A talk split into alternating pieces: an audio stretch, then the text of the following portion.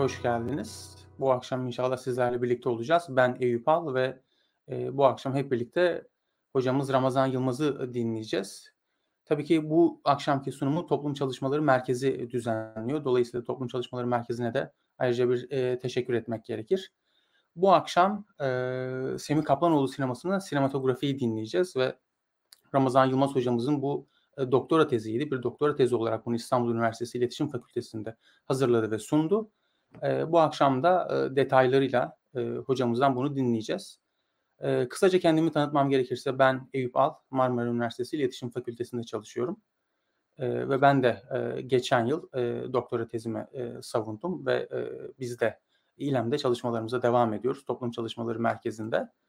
Ee, kısaca şimdi Ramazan Yılmaz'ı tanıtacak olursam, e, Hasan Ramazan Yılmaz İstanbul Üniversitesi İletişim Fakültesinden mezun oldu. Yüksek lisans tezini Yeni Gerçekçilik ve Türk Sinemasında Gerçekçilik başlığı ile tamamladı. Görüntü yönetmenliği alanında ikinci yüksek lisans derecesini aldı.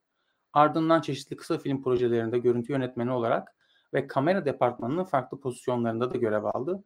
İstanbul Ticaret Üniversitesi Görsel İletişim Tasarımı bölümünde araştırma görevlisi olarak bir süre çalıştı ve e, doktora çalışmasını da İstanbul Üniversitesi'nde Semih Kaplanoğlu sinemasında sinematografi başlıklı teziyle tamamladı.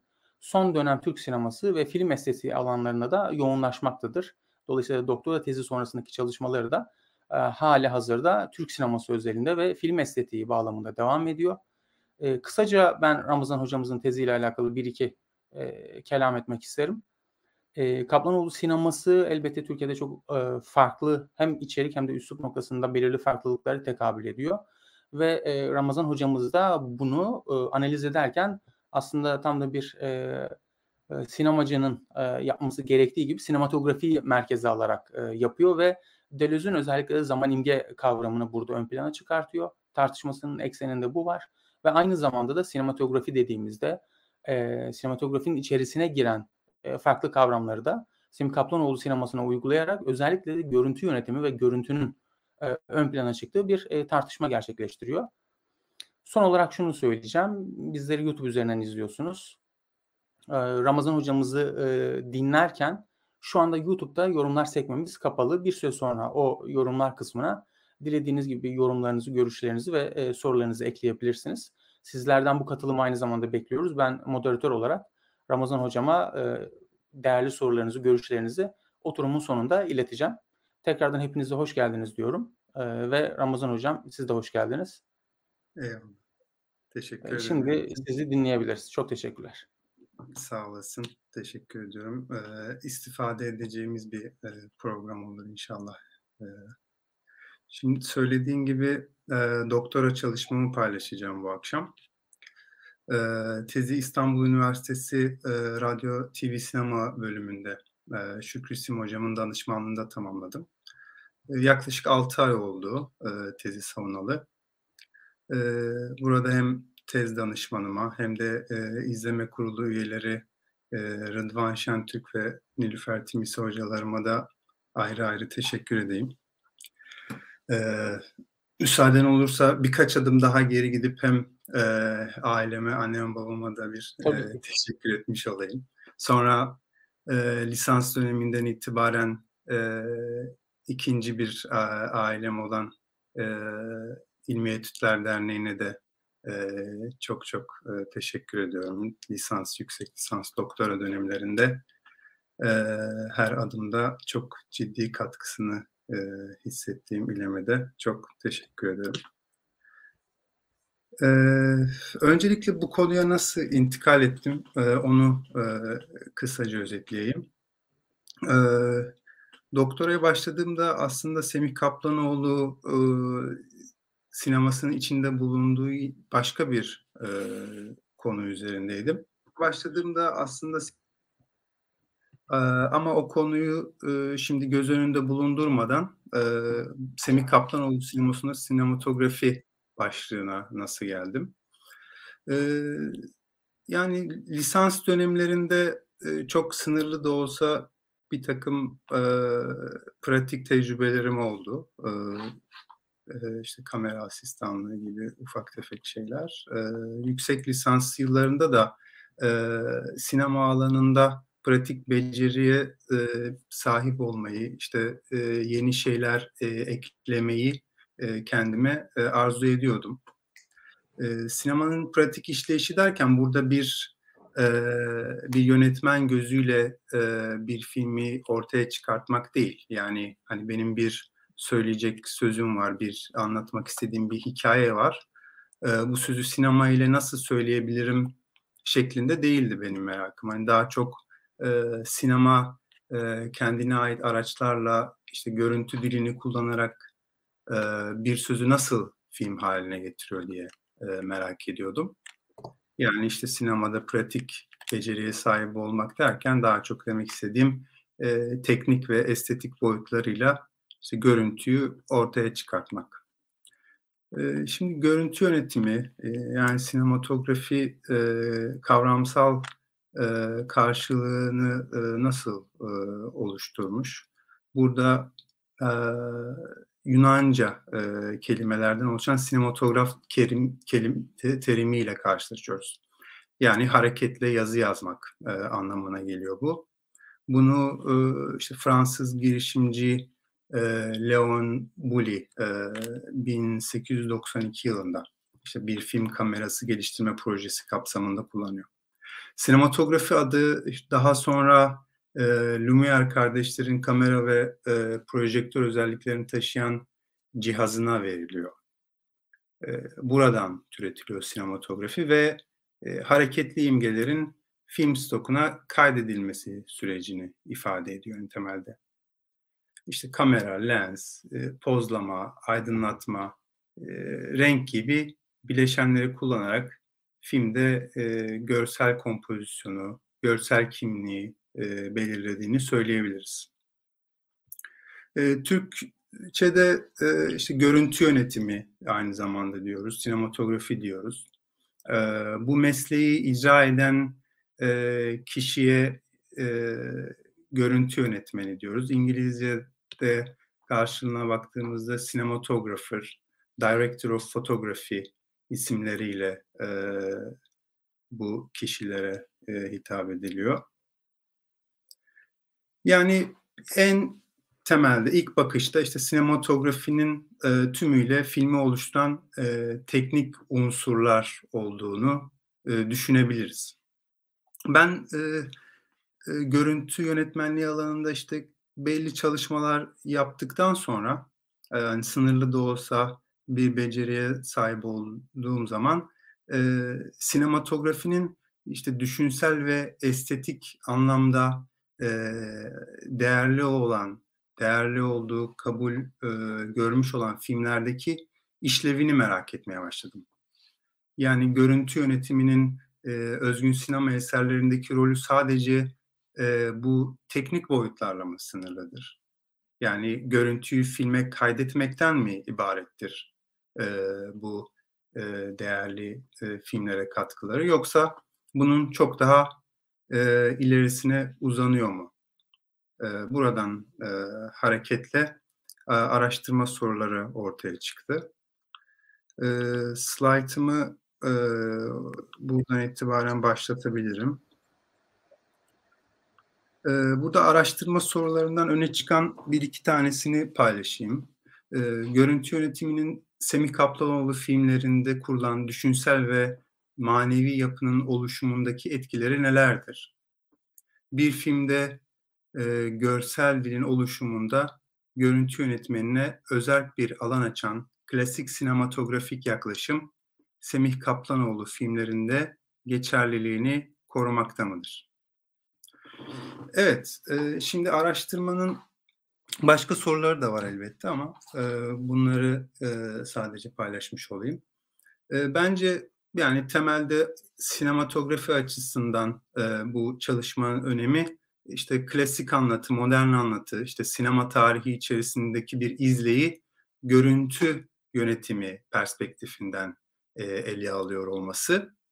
E, Türkçe literatür açısından e, baktığımızda ise e, işte aynı ana akım sinema nasıl temsil ve taklit üzerinden kuruluysa yani Türkçe literatürdeki çalışmaların da büyük bir çoğu, sinema alanındaki çalışmalarında büyük bir çoğu yine sinemanın bu temsil, taklit işlevlerini inceleyen, işte tarihsel açıdan, sosyolojik açıdan, psikolojik açıdan e, filmleri e, inceleyen eserlerden oluştuğunu, e, işte görüntü yönetimine ve görüntü estetiğine e, giren çalışmaların daha sınırlı olduğunu gördüm.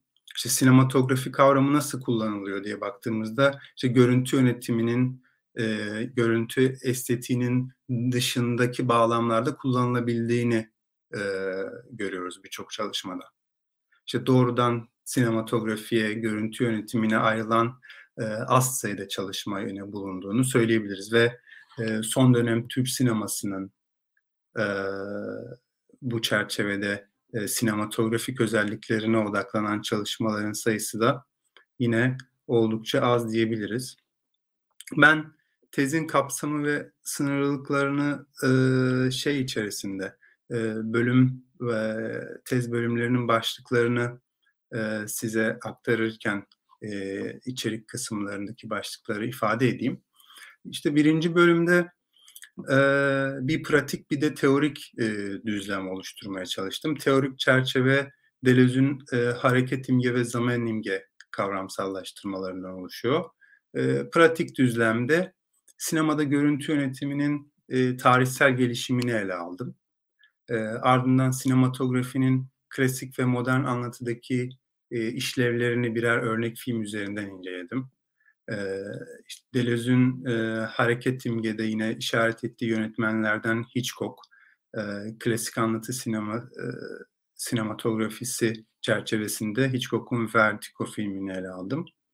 Sinematografinin e, zaman imge bağlamında incelenmesi için de e, Robert Bresson'un e, Jean d'Arc'ın yargılanması filmine baktım. E, ikinci bölümde e, Türk sinemasında sinematografinin gelişim seyrini incelemeye çalıştım.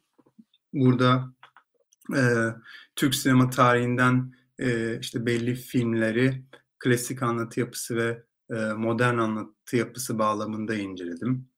E, bu bölümü incelerken e, filmleri işte görüntü e, yönetimlerindeki işte ayırt edici uygulamalara bakıp e, klasik ve modern anlatı kapsamına e, dahil olmaları e, sebebiyle e, seçmiş oldum burada incelediğim filmleri. E, son bölümde Semih Kaplanoğlu sinemasına ayrılıyor. E, son bölümün kapsamını belirlerken e, Kaplanoğlu'nun klasik anlatı ilkelerini uygulayarak çektiği Herkes Kendi Evinde filmini, yine e, işte Kaplanoğlu için e, önemli bir e, nokta olan işte manevi gerçekçilik anlayışının e, yeni yeni oluşmaya başladığı bir dönemde çektiği Meleğin Düşüşü filmlerini e, buradaki bölümlerdeki çözümlemelerin dışında tuttum. Kaplanoğlu sineması için genel olarak olgunlaşma noktası e, şeklinde görülen ve işte aynı film dilini inşa ettiği söylenebilen e, Yusuf üçlemesinin başlangıç filminden itibaren işte dört filmi ele almış oldum. Yumurta, süt, bal ve e, buğday filmlerini çözümleme kısmına dahil ettim. E, bağlı kaslı e, üçlemesini, bağlılık üçlemesinin işte ilk filmi olan e, Bağlılık Aslı filmini işte üçlemede ortaya çıkacak ortak sinematografik yapının tümünü bu ilk filmde göremeyeceğim için ele almadım. E, Bağlılık Hasan filmi yine zaten tezi tamamladığım dönemde vizyonda değildi. O yüzden onu da düşünmem mümkün değildi. Semih Kaplanoğlu sineması üzerinde zaman imge bağlamında yaptığım incelemelerde Deleuze'ün sinema ile ilgili ilkesel çıkarımlarından faydalandım. Bunu söyleyeyim. Sinematografi ile ilgili birkaç şeyi aktarayım hızlıca gelişim süreciyle ilgili olarak. Sadece kameramanın olduğu tek kişilik bir ekipten çekim ve yönetim işlemlerinin ayrışmaya başladığı daha geniş bir film ekibine geçilmesi görüntü yönetimini özel bir alana dönüştürmektedir. Yani artık yönetmenden bağımsızlaşan bir görüntü yönetmeni var. Ee, kurumsallaştıkça sinema. Sinematografik açılardan teknolojik gelişmeler, sinematografik araçlardaki teknolojik gelişmeler görüntü yönetimi anlayışını yenilemektedir. Sinematografik gelişmeler anlatıyı dönüştürmekte ve görüntü yönetmenleriyle yönetmenlerin hareket imgeden zaman imgeye yönelen sinema pratiklerini desteklemektedir. Görüntü yönetimine doğrudan etkili bulunan e, gelişmeler aydınlatma, e, işte kamera, kamera hareketleri, film stoku, e, lens başlıkları altında özetlenebilir. Evet, 1940'ların sonlarından itibaren sinematografinin mahiyeti ana akım sinema anlayışının dışına çıkan bir gelişim çizgisinde yenilenmiştir. İkinci Dünya Savaşı ile birlikte yaşanan ekonomik ve toplumsal krizler stüdyo sistemini zora sokup Avrupa'da ve Amerika'da yönetmen ve yapımcıları klasik sinemanın dışına yönlendirmiştir. Yani içinde bulunduğu e, zamanla tümüyle iç içe e, gelişmelerini e, o zamanın e, koşulları içerisinde sürdüren e, bir araç sinematografi. E, sinematografi film düşüncesi ve teknolojideki e, ilerlemelerin de yardımıyla sinemaya düşünsel ve toplumsal bir bağlam kazandıracak biçimsel işlevler kazanmıştır. Yönetmenlerle birlikte birçok görüntü yönetmeni de kamera, ışık, lens gibi temel araçların çok daha kolay taşınabilir hale gelmesiyle insanı, zamanı ve mekanı tüm gerçekliği ve içselliğiyle kadraja alacak bir estetik anlayışın peşinde olmuşlardır. Evet, hareket imge ve zaman imgeyi de e, kısaca e, hani sinematografik çerçeveden baktığımızda bize e, ne tür şeyler söylüyor? Birkaç cümleyle ifade edeyim. Hareket imge algıları ve algılara sebep olan fiilleri ardı ardına dizen imgelerin oluşturduğu bir sinema pratiğine işaret etmektedir. Deleuze'ün hareket imgedeki odak noktaları klasik anlatı sinemasının temel bileşenleridir. Nedir bunlar? Ee, hikayede nedensellik ilişkisini merkeze alan bir anlatı, montajın oluşturduğu devingenlikle çizgisel olarak ilerleyen bir anlatı. E, zaman imge bu e, hareket imgedeki kronolojik zaman anlayışına bağlı kalmayan, farklı zaman akışlarına açılabilen bir sinema anlayışına işaret eder. Zaman imge ile öznenin eylemin faili olduğu bir imge tipinden öznenin içinde bulunduğu dünyayı gördüğü ve okuduğu yeni bir imge tipine geçilmektedir. Duyusal ve hareket ettirici bağlantılarını koparan imge, saf görsel ve sessel durumlara yönelir. Evet, bunların e, film e, yapımında ne tür şekillerde karşılık bulduğunu ben yine hızlıca e, klasik anlatı ve modern anlatıdan birer filmden birkaç kareyle e, ifade edeyim. E, bu e, işte kurucu çekim Vertigo filminin e, ilk e, açılış e, sekansındaki bir e, kare.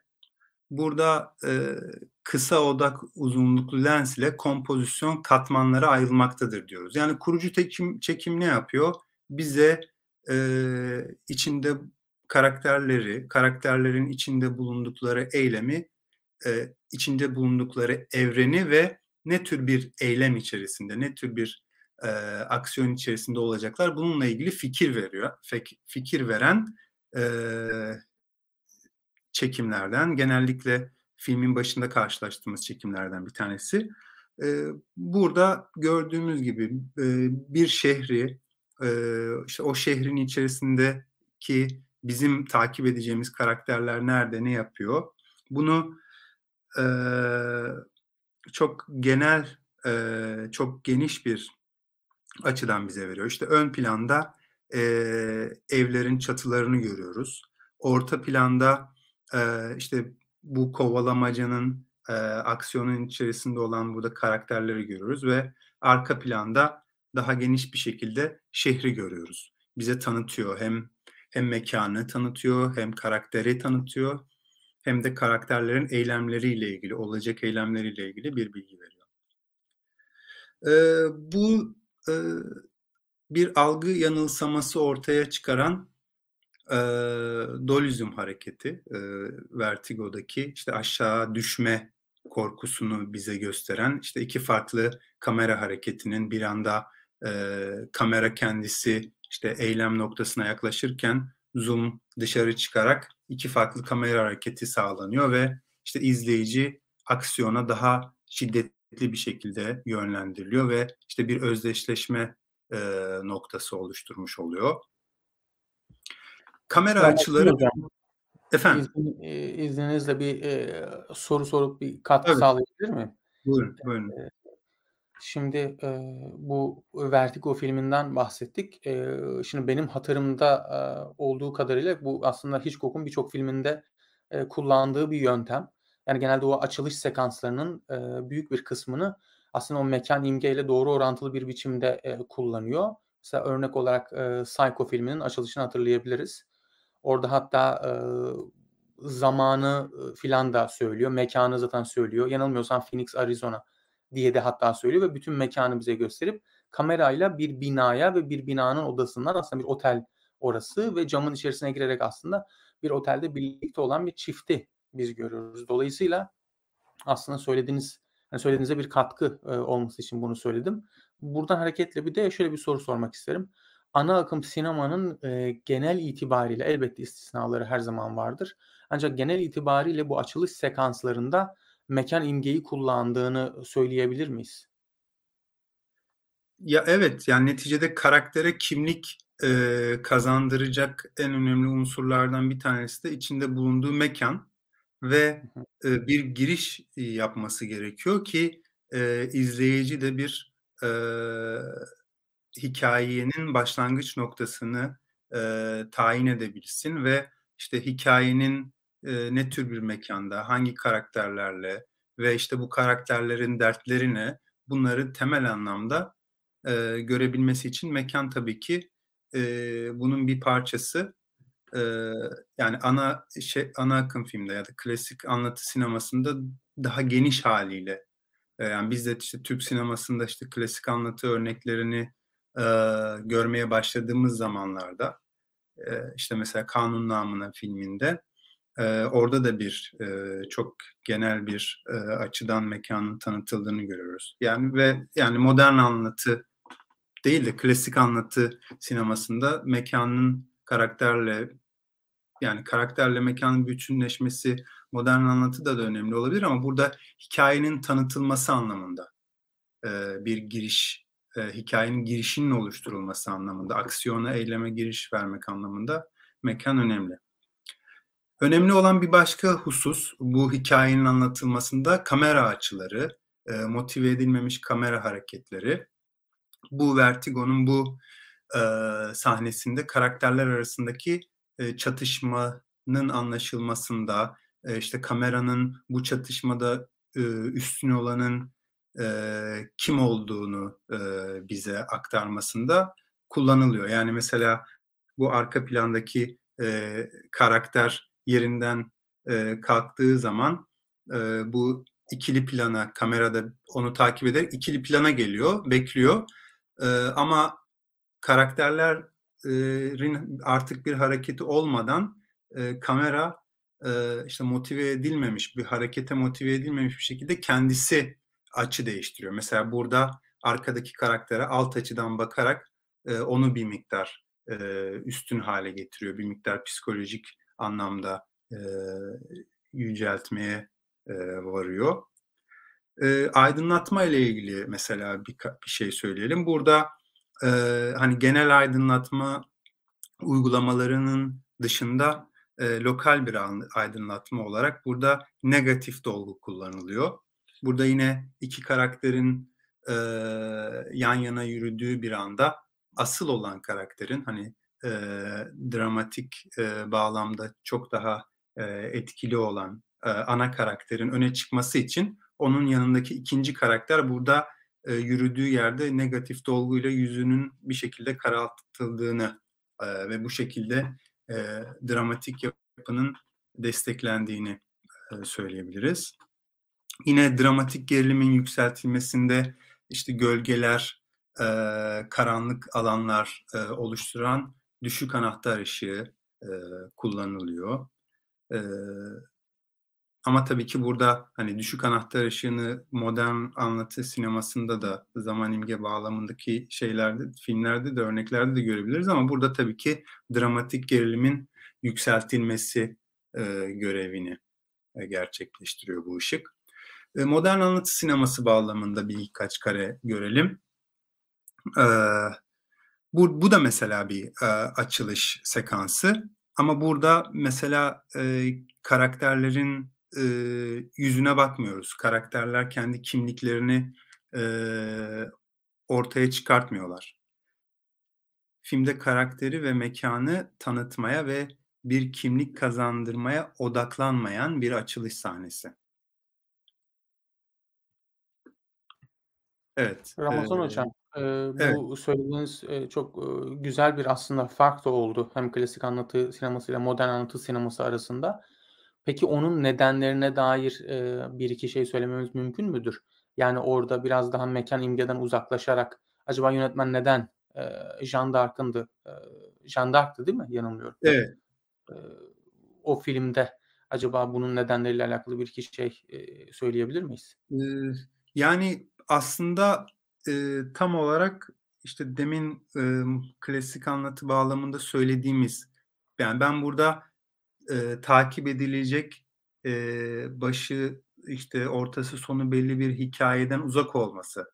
O açıdan, eee, sonra karakteri, eee, biz izleyicinin karakterle özdeşleşmesi noktasında, eee, bir temel bir derdinin olmaması, gibi, ııı, hususları söyleyebiliriz. Belki bu burada da mesela mekân mekân mesela burada kilise, eee, ama kilise, eee, dramatik yapının bir parçası olarak, eee, bir unsur olarak, eee yani, anlam üretiminde baskın bir hâle gelecek bir unsur olarak ortaya çıkmıyor. Hı hı. Yani bir bir miktar daha, doğal, eee, seyrinde, eee, gittiğini eee, söyleyebiliriz. Yani, eee, harekete yönelik, aksiyona yönelik bir şey söz konusu değil. Eee, evet, kameranın sabit kalması yine önemli noktalardan bir tanesi. Eee, sabit, sade, eee, uzun planlarla, eee, çalışılması. İşte kadraj dışından, eee, gelip çerçeveye dâhil olması karakterin ve sonra plan, eee, sonunda yine kadrajdan çıkıp çerçeveden uzaklaşması. Yani, eee, karakteri, eee, adım adım takip etme gibi bir, eee, gayret söz konusu değil. Eee, aslında, hani, mekânın aslını burada, eee, mekânın aslıyla var olabilmesine de burada bir sebep oluyor ve mekânın bu kadrajla sınırlı olmadığını, kadrajın ötesinde de, eee, aslında etkide bulunacak öğelerin, ooo, olduğunu göstermiş oluyor.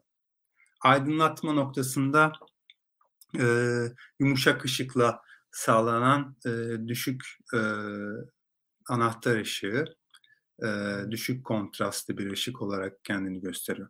Ben buradan itibaren, eee, Semih Kaplanoğlu, eee, sinemasına geçeceğim. Bu 2. bölüm belki, eee, sonuçlar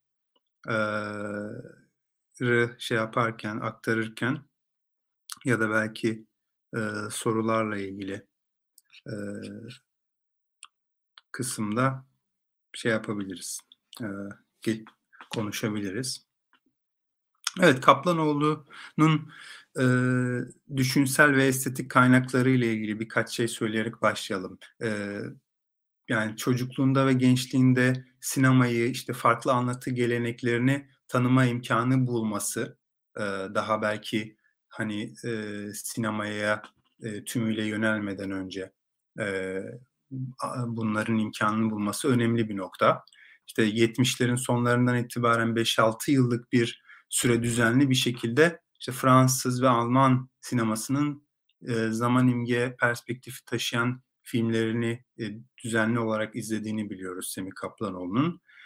Sinema kariyerine başlamadan önce reklam sektöründe metin yazarlığı yapmış. Farklı belgesellerde kamera departmanlarında görev almış ve TV dizisi yönetmenliği yapmıştır.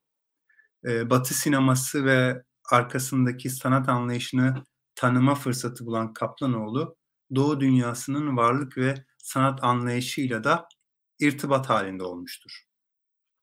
Kaplanoğlu'nun maneviyat anlayışını e, bir e, çalışmadan e, hareketle e, birkaç şekilde değerlendirebiliriz burada. E, Del Rio ve White e, adlı yazarların maneviyat üzerine yaptıkları bir çalışma. E, Kaplanoğlu'nun maneviyat anlayışıyla da örtüştüğünü düşünüyorum. E, buna göre e, maneviyat insanın hayatı anlamlandırıp hayata yönelik bir tutum geliştirirken ve diğer insanlarla ilişki kurarken aynı zamanda aşkın olanla bütünleşme arayışı içerisinde olmasıdır. Rio White, insan maneviyatının özünün Tanrı ile bütünleşme arayışı olduğunu söylerken, maneviyatın dindarlıkla eş anlamlı olmadığının altını çizerler. Kişinin maneviyatı mensubu olduğu dinden bağımsız olarak varlık gösterebilmektedir.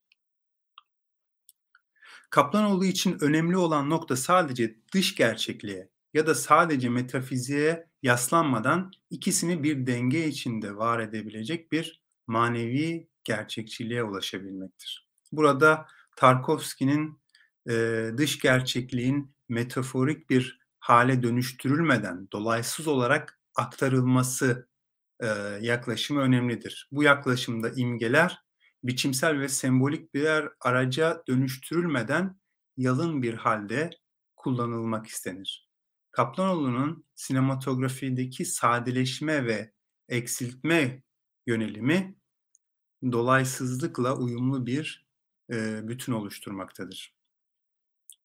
Yani burada ne tümüyle dış gerçekliğin ne tümüyle işte fanteziye dönüşebilecek kadar gerçek dışı alana yönelmek değil de burada ikisini birlikte var edebilmek ve dolaylı bir kullanmamak öne çıkıyor.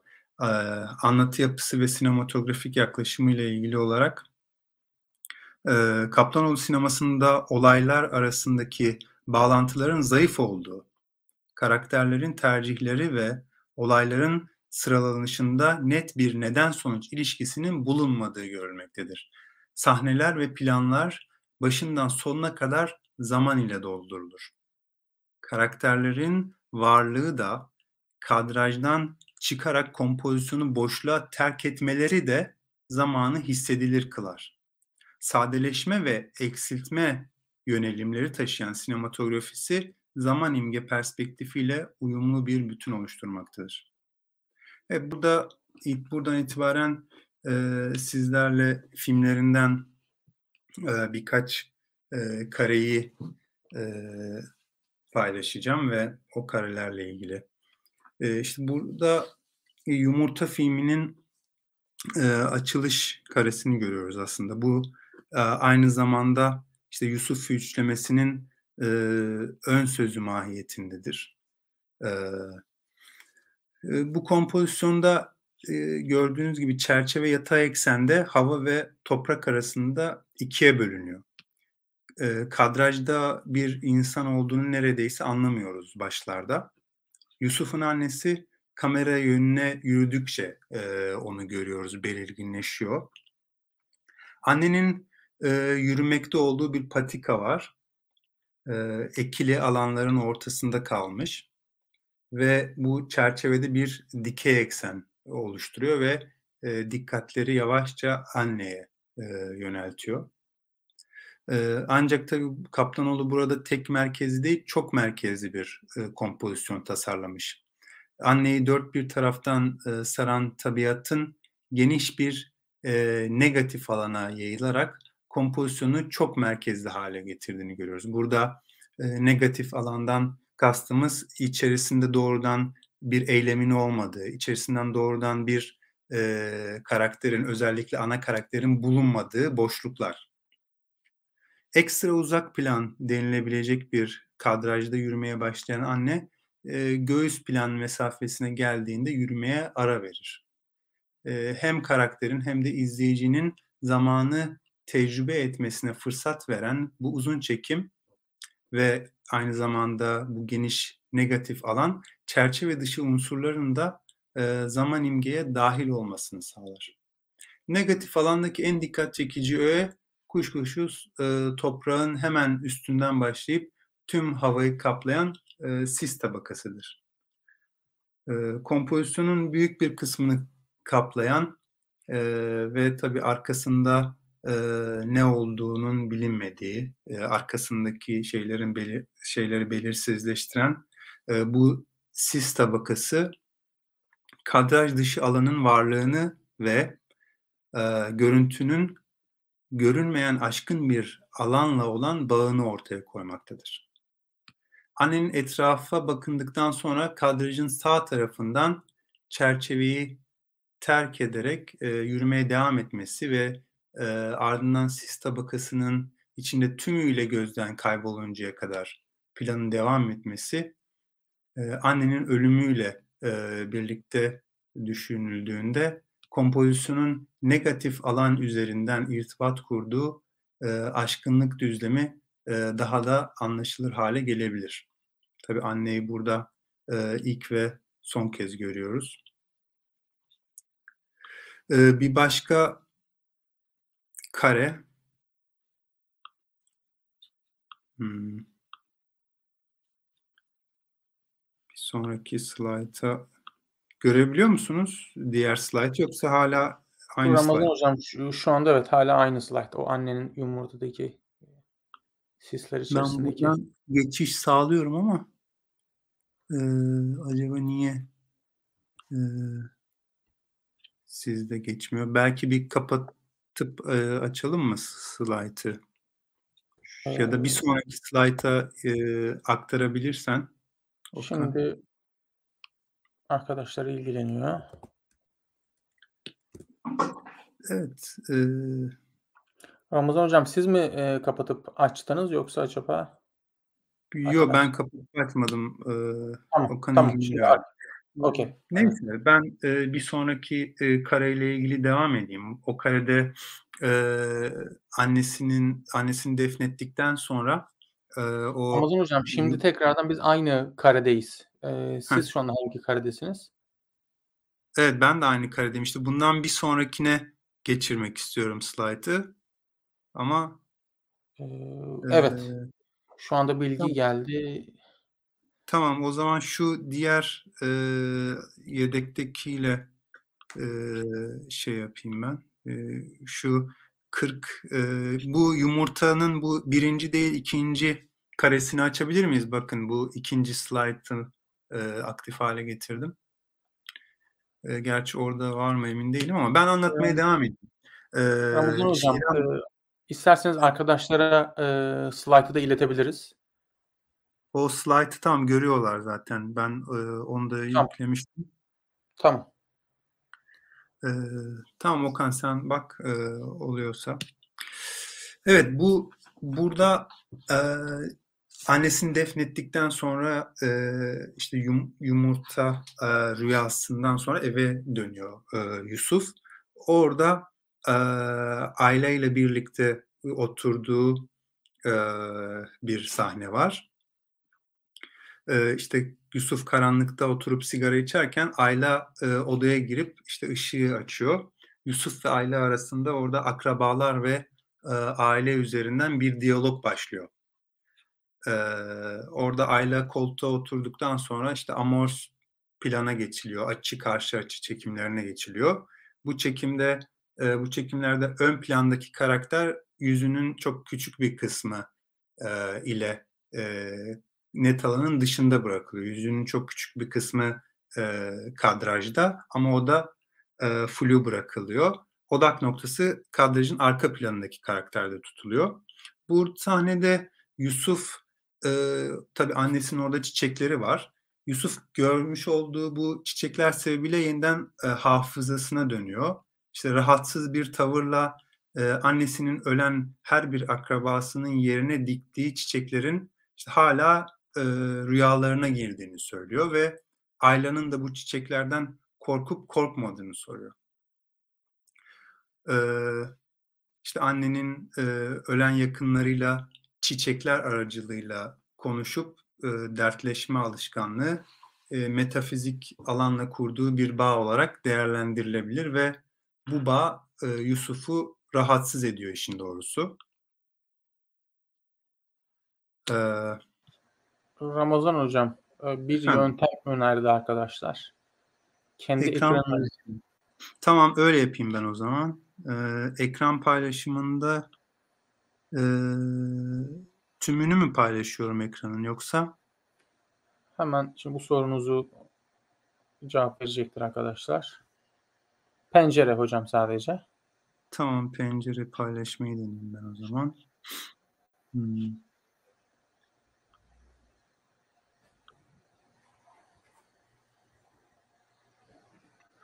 Üzerinde açık olan hocam, Ramazan hocam, PowerPoint sunumunu seçeceksiniz. Ee, PowerPoint sunumu ee, bir saniye şuraya göndereyim. Ee, şu anda paylaştım mı? Şimdi bir şeyler geliyor ekrana. Evet hocam. Tamamdır. Böyle oldu. Böyle paylaştım. Evet. evet aynen. Tamam. Evet. Buradan bahsediyorum. Ee, siz de görüyorsunuz. Ee, bu çiçek e, bahsini şey yaptım. E, yarısına kadar ifade ettim. Ee, Yusuf ve Ayla e, e, konuşurken işte çiçeklerden bahsederken hangi çiçek hangi yakın? İşte Yusuf'un babası için bir çiçek, Ayla'nın dedesi için ve işte daha başka akrabaların yerine dikilmiş çiçeklerden bahsediyorlar. E, Ayla bu konuşmanın ardından çay getirmek için çıktığında ikilinin arasında geçen açı karşı açı çekimlerinin bir benzeri burada oluşuyor. İşte ön planda çiçek burada görüyoruz. Net alanın dışında flu olarak yer alıyor. Arka planda Yusuf işte düşünceli bir şekilde sigarasını yakıyor o net alanda. E, işte Yusuf'un hemen yanında da babası için dikilen çiçek görülüyor. Bu, bu gördüğünüz karede ön planda duran e, çiçeğin daha önce e, adı geçen akrabaları temsilen e, tanıtılan çiçeklerden e, biri olmadığını e, anlıyoruz. Hani bu açıdan e, baktığımızda bu çiçeğin işte bir başka akrabayı işte ya da anneyi bile e, temsil edebileceği ve Yusuf'un e, haberi olmadan e, Yusuf ve öte dünyaya intikal etmiş olan e, ailesi arasında e, irtibat kuran aşkın bir e, imgeye e, dönüşebileceğini düşünebiliriz bunun. E, buraya gelelim. E, burada Yusuf İstanbul'a dönmek üzere yola çıktıktan kısa süre sonra yol kenarında durur ve düşünceli bir şekilde işte başını direksiyona yaslar. Bir sonraki çekimde e, tabiatın içinde bu yumurta rüyası öncesinde ormana yürüyüş yaptığı bir e, ormana yaptığı bir yürüyüş var. Buna benzer bir planda yürüyor. İşte güneşin batışını ve e, koyun sürüsünün ilerleyişini izlerken birden bir kangal köpeği üzerine atlıyor ve yere düşüyor. Köpek Yusuf'a zarar vermese de işte hırlamalarıyla Yusuf'un bulunduğu yerden ayrılmasına müsaade etmiyor. Köpek tarafından e, işte gece oluncaya kadar bir şekilde e, esir alınınca Yusuf işte vicdanıyla ve e, ruhsal varlığıyla engelsiz bir şekilde orada karşı karşıya kalıyor. Buradaki ilk plan Dolunay, ilk planda Dolunay e, sahnenin temel aydınlatma motivasyonu olarak e, gösteriliyor. Tümüyle görülmesini engelleyen bulutlarla birlikte veriliyor. Karanlığın içinde kalmış olan Yusuf ve köpeğin üzerindeki düşük anahtar ışığının motivasyonu ay ışığı yani. Ee, arka planın tümüyle karanlık olduğu kompozisyonda Yusuf yakın çekimde e, kadraja alınsa da yüzünün görülebilen sadece küçük detayları var. Sahnede çeşitli planlar kullanılıyor. Uzak plan, genel plan, boy, bel ve yakın plan gibi çok sayıda çekim ölçeği kullanılıyor. Yusuf ve köpek ikili ve tekli çekimlerle verilir. Planlar genişten dara doğru ilerledikçe, burası önemli bir nokta. Planlar, işte çeşitli planlar olduğunu söyledim.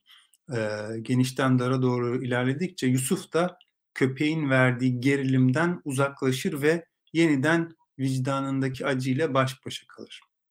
Daha fazla kendini tutamaz ve köpeğin karşısında ağlamaya başlar. Çekim süreleri, kesmeler ve aydınlatma e, sinematografik anlamda saf görsel bir durumun oluşmasına imkan veriyor diyebiliriz orada. Film Yusuf'un yaşadığı bu manevi arınma ile sonuçlanmış olsa belli ölçüde e, dramatik bir son olarak değerlendirilebilir. E, ancak film burada bitmiyor. Sonraki sahnede Yusuf tekrar Tire'deki evine döndüğünde annesiyle arasındaki manevi uzaklığın e, kapandığı anlaşılıyor. İşte Yusuf'un ailesine, hafızasına ve e, geleneğine dönüşünün metaforu olan yumurta aileden, aileden e, Yusuf'a veriliyor. İşte aile yumurtayı Yusuf'a veriyor ama bu sefer rüyasında olduğu gibi e, yere düşmüyor yumurta. Yere düşüp kırılmıyor. Evet, Süt filmine e, geçeyim. Burada Ramazan e, hocam siz geçmeden önce e, değerli izleyicilerimize bir şey hatırlatayım. E, YouTube'da yorumlar sekmesini açtık bir süre önce. Oraya değerli görüşlerinizi, yorumlarınızı ve sorularınızı e, iletebilirsiniz, bizimle paylaşabilirsiniz. Ramazan hocamız e, sunumunu tamamladığında ben e, o yorumları ve soruları hocamıza ileteceğim. Eyvallah. Ee, burada e, Süt filminden bir kare. Burada e, Yusuf'un e, işte bir ilham aradığını, bir şiir yazmaya çalıştığı bir akşam Yusuf'un bulunduğu mekanda duruyor kamera. Yusuf işte o aradığı ilhamı bulduktan sonra yazmaya başlıyor. Sonra e, çekim anneye dönüyor. E, kamera Yusuf'un bulunduğu noktadan Zehra'ya, annesine bakıyor. Ancak Yusuf daha birkaç saniye önce aradığı ilhamı bulup yazmaya başladığı için bu planın bir bakış açısı çekimi olmadığını biliyoruz. Yani Yusuf orada annesine bakmıyor. Bu Yusuf'a ait bir bakış açısı çekimi olmadığından e, bu çekimde Zehra'ya ait bir kompozisyon tasarımı e, istenip istenmediği ya da e, bu çekimin neden Zehra'nın odasında olmadığını sorabiliriz. Yani Yusuf'un Yusuf'a ait bir çekim değilse, Zehra'ya ait bir çekimse neden onun odasında değil? Ya da ona daha yakın bir yerden bakmıyor. E, bu soruların ardından söz konusu olanın Zehra'ya ait bir plan olmadığını e, anlıyoruz.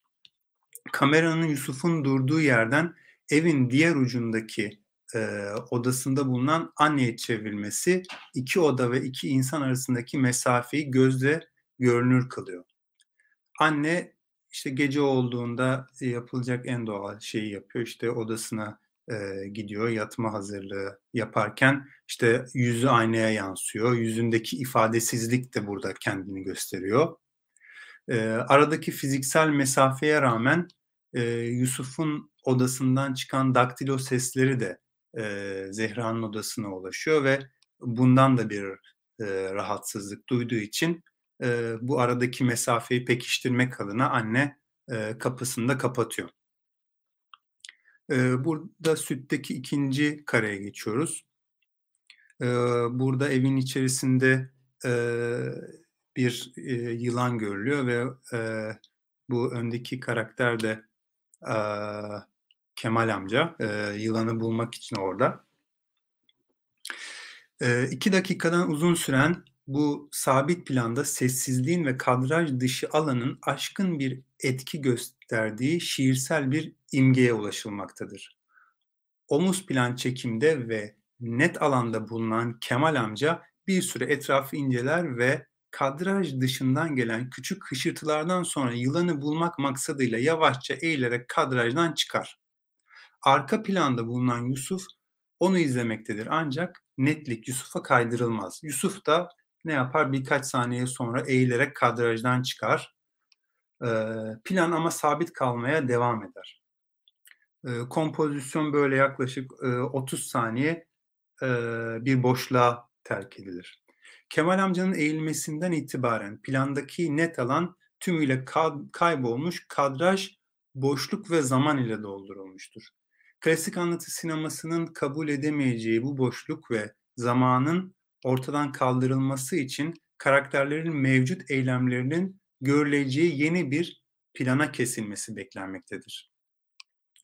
Ama Kaplanoğlu'nun burada başka bir plana kesip aksiyonu takip etmediğini görüyoruz.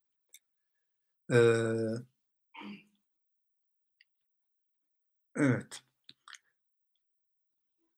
Burada biraz daha seri bir şekilde geçeyim. Kaplanoğlu planı e, boşaltılmış mekanda sabit tutmaya devam eder. Bir süre sonra ise e, Yusuf yukarı doğrulmaya başlar. Ancak bu kez çerçevenin ön planında daha önce Kemal amcanın bulunduğu noktadadır. Yani arkadan e, öne geçtiğini görüyoruz. Netliğin bulunduğu alana çıkan Yusuf sakince ileri doğru bakmaktadır. Yani netliği de zaten kamera orada bırakmıştı. Arkadan kalksa yine e, flu olacaktı ama önden kalktığı için bu sefer Yusuf'u net bir şekilde görüyoruz. Yani şu an ekranda gördüğünüz e, Kemal amcanın bulunduğu noktada Yusuf. Arkasından da Kemal amca doğrulur. Bu defada o net alanın dışında kalır ve netlik kendisine kaydırılmaz. Sahnenin başından beri sınırlı bir şekilde fark edilen bir anlam olarak e, yılanı bulma arayışı neredeyse tamamen ortadan kaybolmuştur. Yusuf'un Kemal ile yer değiştirmesi 30 saniyelik bir boşluğun Yusuf'u on yıllarca öteye götürdüğü şiirsel bir imge meydana getirmektedir. Kaplanoğlu bu yer değiştirme hakkında e, şu açıklamalarda bulunuyor. E, orada bir şey yaptım. O tek planın içinde bir kesme var aslında. 60-70 senelik bir kesme, zamanda bir sıçrama. Normal şartlarda kamera tepeye konur ve çocukla hocanın hareketleri o açıdan gösterilir. Ben o planı attığımı düşündüm ve hiç çekmedim. Bu hali, zaman ve mekandaki bu sıçrama çok kuvvetli geldi bana. O çocuğun 60 yıl sonrası böyle olabilir diye düşündüm. Birçok insanı yabancılaştıran bu sahne oldu sanırım ama yapmak istediğim buydu diyor Kaplanoğlu. Evet Bal filminden e, bir kareyi paylaşayım. Burada e, Yusuf'un e, gördüğü rüyalardan e, birisinde e, ortaya çıkıyor bu kompozisyon. E, Yusuf bir rüyasında bal kovanının e, bulunduğu ağacın hemen yanında dikilmiş ileri doğru bakmaktadır kim olduğu görülmeyen bir kişi kovanın kapısını açmış, bir eliyle içeride ölmüş arıları avucuna alır ve aşağı bırakır. Yusuf e, elini açarak ölü arılardan bazılarını tutar. Sonraki planda yani bu gördüğünüz e, karede Yusuf'un rüya gördüğü iç mekana kesilir. Yusuf evin e, salonunda pencerenin önündeki sedirde uyumaktadır. Yusuf'un uyumakta olduğu iç mekandaki kompozisyon rüya mekanındaki gizem ve kasvetli atmosferi desteklemektedir. Bir önceki rüya sahnesinde olduğu gibi burada da filmin görsel kimliğini oluşturan en önemli noktalardan birinin aydınlatma stili olduğu etkili bir şekilde göze çarpmaktadır. Doğal ışık kaynaklarını önceleyen ve yumuşak ışıklı bir aydınlatma yöntemi izleyen Kaplanoğlu'nun balda sıklıkla kullandığı aydınlıktan loş ve karanlığa uzanan yüksek kontrastlı kompozisyonlardan biri burada görülmektedir. iç gündüz sahnelerini pencere ve kapılardan giren ışığın motivasyonuyla aydınlatıp düşük pozlanmış planlar çeken Kaplanoğlu, Yusuf'un rüyalarında ve ruhsal gelişiminde doğadan bir parça gibi karakterize edilen ev mekanına yönelik aydınlatma uygulamalarıyla kasvetli denilebilecek bir atmosfer üretmektedir. Kaplanoğlu'nun resim sanatıyla olan irtibatı ve ilgi duyduğu ressamların aydınlatma yaklaşımları burada ayrıca göz önünde bulundurulabilir. Buğday filminden bir iki e, karem var. E, buğdayın görsel kimliğini oluşturan tercihler arasında göstermek kadar göstermemek de, aydınlatmak kadar karanlıkta bırakmak da önemli bir yer tutmaktadır. Cemil ve Erol'un yolculuklarının başlamasının ardından gecelemek için çadırlarını kurdukları mekandaki dış gece çekimi bu açıdan incelenebilir.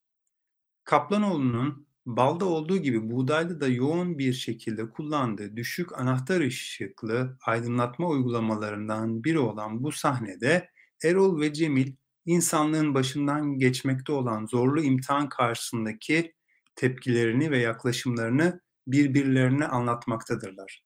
Cemil ayrıca doğadaki varlıkların genetiğine müdahale edilerek insanın ruhsal yapısına da zarar verildiğini fakat insanın benliği sebebiyle bu durumun farkına varamadığını anlatır.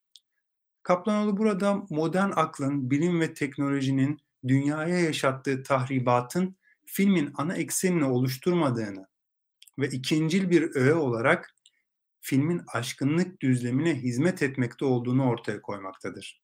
Dünyanın modern insanın tahribatından, insanın ise kendi benliğinden kurtulmaya olan ihtiyacı doğrultusunda bu kompozisyonda, mekanda, karakterler de büyük oranda karanlıkta bırakılmışlardır. Sahnedeki iki plan yerde oturan karakterleri yine profilden görüntülemekte ve ikilinin süliyet formları arka plandaki gökyüzünün aydınlığıyla belirginlik kazanmaktadır. Yerde yanan ateşin verdiği düşük yoğunluklu yumuşak ışık karakterlerin yüzlerinde küçük bir kısmı pozlayabilmektedir. Mekana verilen ölü topraklar ismi de aynı şekilde bir karanlık içinde imgesel karşılığını bulmakta ve alan derinliğini e, taşı, alan derinliği taşımayan düzleşmiş bir arka plana sıkıştırılmaktadır. Evet, buğdaydaki son kareye geçiyorum hızlıca. Evet, e, az önce söylemiştim. E, göstermek, e, aydınlatmak kadar e, karanlıkta tutmakta e, görsel kimliği oluşturan önemli bir unsur. E, burada Erol karanlıkta toprak taşırken yanına bir e, çocuk geliyor. Çocuk önce Erol'a aç olup olmadığını sorar. Çocuğu burada tabii ki çok çok iyi göremiyoruz. E, bakın burada e, sadece küçücük bir e, yansıma var saçında belli, belli belirsiz. O şekilde görüyoruz. E, çocuk e, köye yemeğe davet ediyor Erol'u. Erol ilk olarak toprağı yerine götürünceye kadar beklemesini istese de çocuğun ısrarı sonrasında tam toprağı bırakıp çocuğa doğru gidecekken karanlıkta birinin çocuğa zarar verdiğini e, fark eder. Erol bu sahnede hem Cemil'le olan yolculuğu hem de dünyanın kurtuluşu bakımından önemli olan toprağın tohumla buluşacağı yere nakledilmesi için çalışırken benliği bir çocuk suretinde onu yolundan çevirmek istemektedir. Kaplanoğlu bu sebeple çocuğu kompozisyonda karanlık bir alana yerleştirir ve böylece yeni bir kimlik ve karakter kazanmasını engeller. Cemil'in ne derece tehlikeli olduğunu anlattığı benliğin maddi bir gerçeklik ile e, görüntüye aktarılmasının oldukça zor olması ve belki de mümkün olmaması sebebiyle kaplan olduğu çocuğu maddi gerçekliğin dışında bırakmaya yönelmiştir. Sahnenin çekimleri sırasında görüntü yönetmeninin tasarladığı aydınlatmanın çocuktaki bu sırrı ortaya çıkartamadığını söyleyen Kaplanoğlu, kullanılan ışıkları azaltma yoluna gittiğini önce mevcut bütün ışıkları kapattırıp ardından teker teker açtırarak deneme yanılma yöntemiyle sahnede istediği anlamı üretecek bir aydınlatmaya ulaştıklarını anlatır. Tasarladığı kompozisyonun en temelde insanın kendini yolundan çevirmeye çalışan benliğiyle karşı karşıya kaldığı anı gösterecek bir imge olduğunu ifade etmektedir. Burada e, filmlerle ilgili kareleri paylaşmış oldum. Ee, yine bulgular kısmında da hemen kısaca e, Ramazan yine, Hocam isterseniz yavaş yavaş toparlayabiliriz. Evet. Sadece Kaplanoğlu e, sinemasıyla ilgili sinematografik bağlamdaki birkaç şeyi anlatayım, aktarayım ve bitireyim. E, tematik olarak insanın manevi deneyimlerine ve ruhsal huzuru bulmasına geniş yer ayıran Kaplanoğlu'nun sinematografik üslubunu filmlerin anlam dünyasına e, ciddi katkılar sunduğunu görüyoruz. Kaplanoğlu hareketi ve zamanı Deleuze'ün hareket imge olarak tabir ettiği duysal ve hareket ettirici durumlardan uzaklaştırmaktadır. Zamanı ve hareketi kesintiye uğratmadan sinematografik tercihlerle zaman imgeye ulaşmaktadır. Zaman imge, görünür gerçeklik düzlemini sembolik anlam ve ruhsal anlam katmanlarını açmaktadır. Kaplanoğlu bir otör yönetmen olarak filmlerin görsel kimliğini görüntü yönetmenlerinden bağımsız olarak oluşturmaktadır. Yumurta ve sütün görüntü yönetimindeki eksiltme tavrı kamera kullanımında kendini gösterirken bal ve buğdayda ise aynı tavır aydınlatmada öne çıkmaktadır. Sadelik ve eksiltmeyi görüntü yönetiminin temel ilkeleri olarak benimseyen Kaplanoğlu, sinematografik uygulamalarını bu ilkelere sadık kalarak filmlerdeki anlam katmanları doğrultusunda şekillendirmektedir. Kaplanoğlu hareketi ve zamanı kadrajın içiyle sınırlı tutmayıp kadraj dışına da açmaktadır. Karakterlerin çerçevede devam eden hayata kadraj dışından dahil olması ve kamera tarafından takip edilmeden çerçeve içinde yer değiştirmeleri kadraj dışını da içine alan çok merkezli bakışı mümkün kılmaktadır. Evet, bu şekilde e, bitirebilirim. Tamam hocam Anozam. Hocam çok çok teşekkürler. Ağzınıza sağlık. E, vakti de riayet etmiş olduk. E, şu anda toplam işte 8'de başladığımız programda saat 9'a gelmiş oldu. Şimdi görebildiğim kadarıyla bir e, soru ve yorum yok. Ben e, tekrardan izleyicilerimize söylemiş olayım. Eğer varsa söylemek istedikleri herhangi bir katkı, herhangi bir yorum onları da açığız. Lütfen e, bize e, YouTube'daki e, sohbet kısmından ulaşsınlar, yazsınlar. Şimdi ben e, isterseniz e, bir iki e, noktaya e, değineyim. Aslında bir e, soru da e, olsun bu. E, bize çok güzel bir şekilde aslında hareket imge ile zaman imge arasındaki farkı e, anlatmış oldunuz. E, ve burada da e, sinematografiye yaptığınız vurguyu ben e, çok değerli görüyorum. E, aslında bir eleştiri ve de bulunup size de oradan bir e, soru yöneltmek istiyorum. Bugün özellikle Türkiye'de e, sinema çalışmalarının, akademik düzeydeki sinema çalışmalarının sinemanın kendine ait kavramlarının e, dışına taştığını ve felsefeye, sosyolojiye e, ait belirli kavramların sinemaya yedirildiğini ben düşünüyorum. Dolayısıyla da burada sizin sinematografi vurgunuzu o yüzden önemli buluyorum. E, siz bu yoruma ve düşünceye katılır mısınız? Ya da böyle bir e, gözleme e, ne denir, hak verir misiniz? Evet, e, katılıyorum kesinlikle. Yani tabii ki kendi yaptığım e, araştırmalarla, kendi yaptığım literatür taramasıyla sınırlı bunlar ama e, benim de e, eksikliğini gördüğüm nokta tam da burasıydı zaten. Mesela son e, 3-5 yılda yapılan tezleri incelediğimde e, yani gerçekten görüntü yönetimine ayrılan çok az sayıda tezle karşılaştım ve hani sinematografi ifadesinin kullanımına baktığımda yani sinemayla tümüyle eş anlamlı olarak kullanıldığını hani bu görüntü uygulamalarının estetiğinin den bağımsız bir şekilde tabii ki farklı disiplinlerden araştırmacılar belki, eee, bu noktada yoğunlaşmaları mümkün olmayabilir ama, eee, yani sinema alanından, iletişim alanından çalışmalarda da, hani, sinematografi isminin, eee, genel olarak sinema, eee, ya eş değer, eş anlamlı olarak kullanıldığı birçok çalışma var ve böyle bir eksiklik var. Yani, eee, tabii ki, eee, bu söylediğin, eee, perspektiflerden, eee, çok önemli, çok değerli şeyler içeriyor birçok film ama işte bu, eee, düşünsel anlamda, eee, değerli olan, eee, anlam dünyası, eee, görüntü diliyle nasıl, ııı, oluşturulmuş oluyor? Görüntü, işte, en temelde, işte, kameranın ve, eee, ışığın kullanımına dayanan, eee, bu araçlar bu anlamları, eee, nasıl ortaya çıkartabiliyor?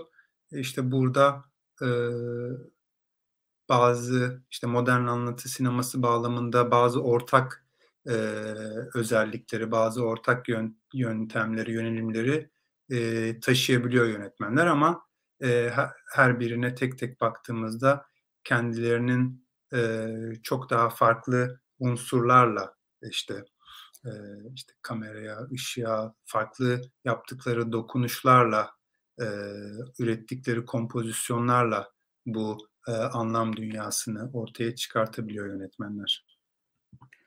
Ramazan hocam, bu açtığınız yerden devam edecek olursak şöyle bir, eee, yorumda ve tekrar bir soruda bulunabilir miyiz?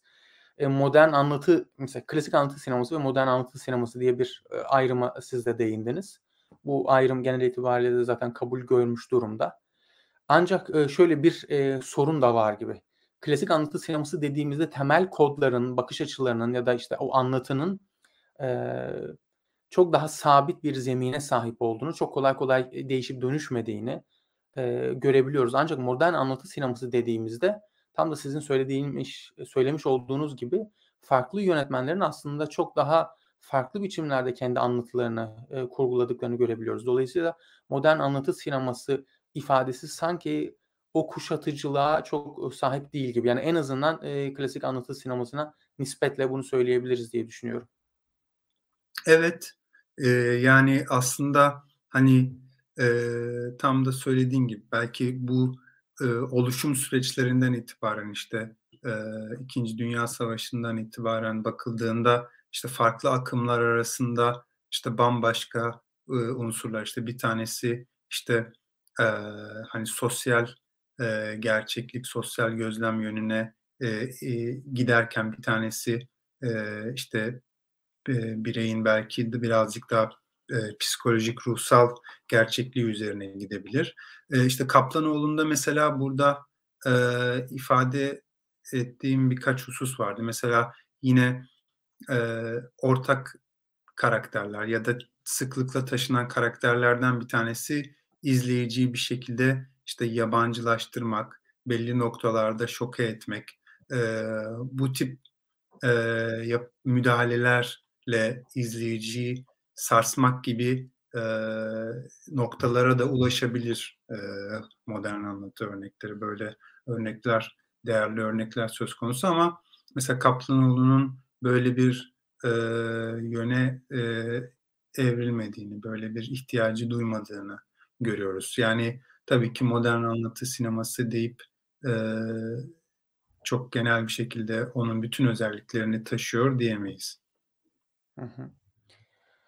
Peki, hocam, yavaş yavaş, hani, programın sonuna geliyoruz. Ben, en azından son bir, eee, soru eee, onunla bağlayalım inşallah. Şu anda görebildiğim kadarıyla başka bir soru ya da yorum yok. Benim sorum şu olsun: Çok daha genel ve aslında tezin belki biraz daha dışına çıkarak, sıklıkla kullandığımız bir, tabir, bir ifade, var. E, siz de ona referans verdiniz.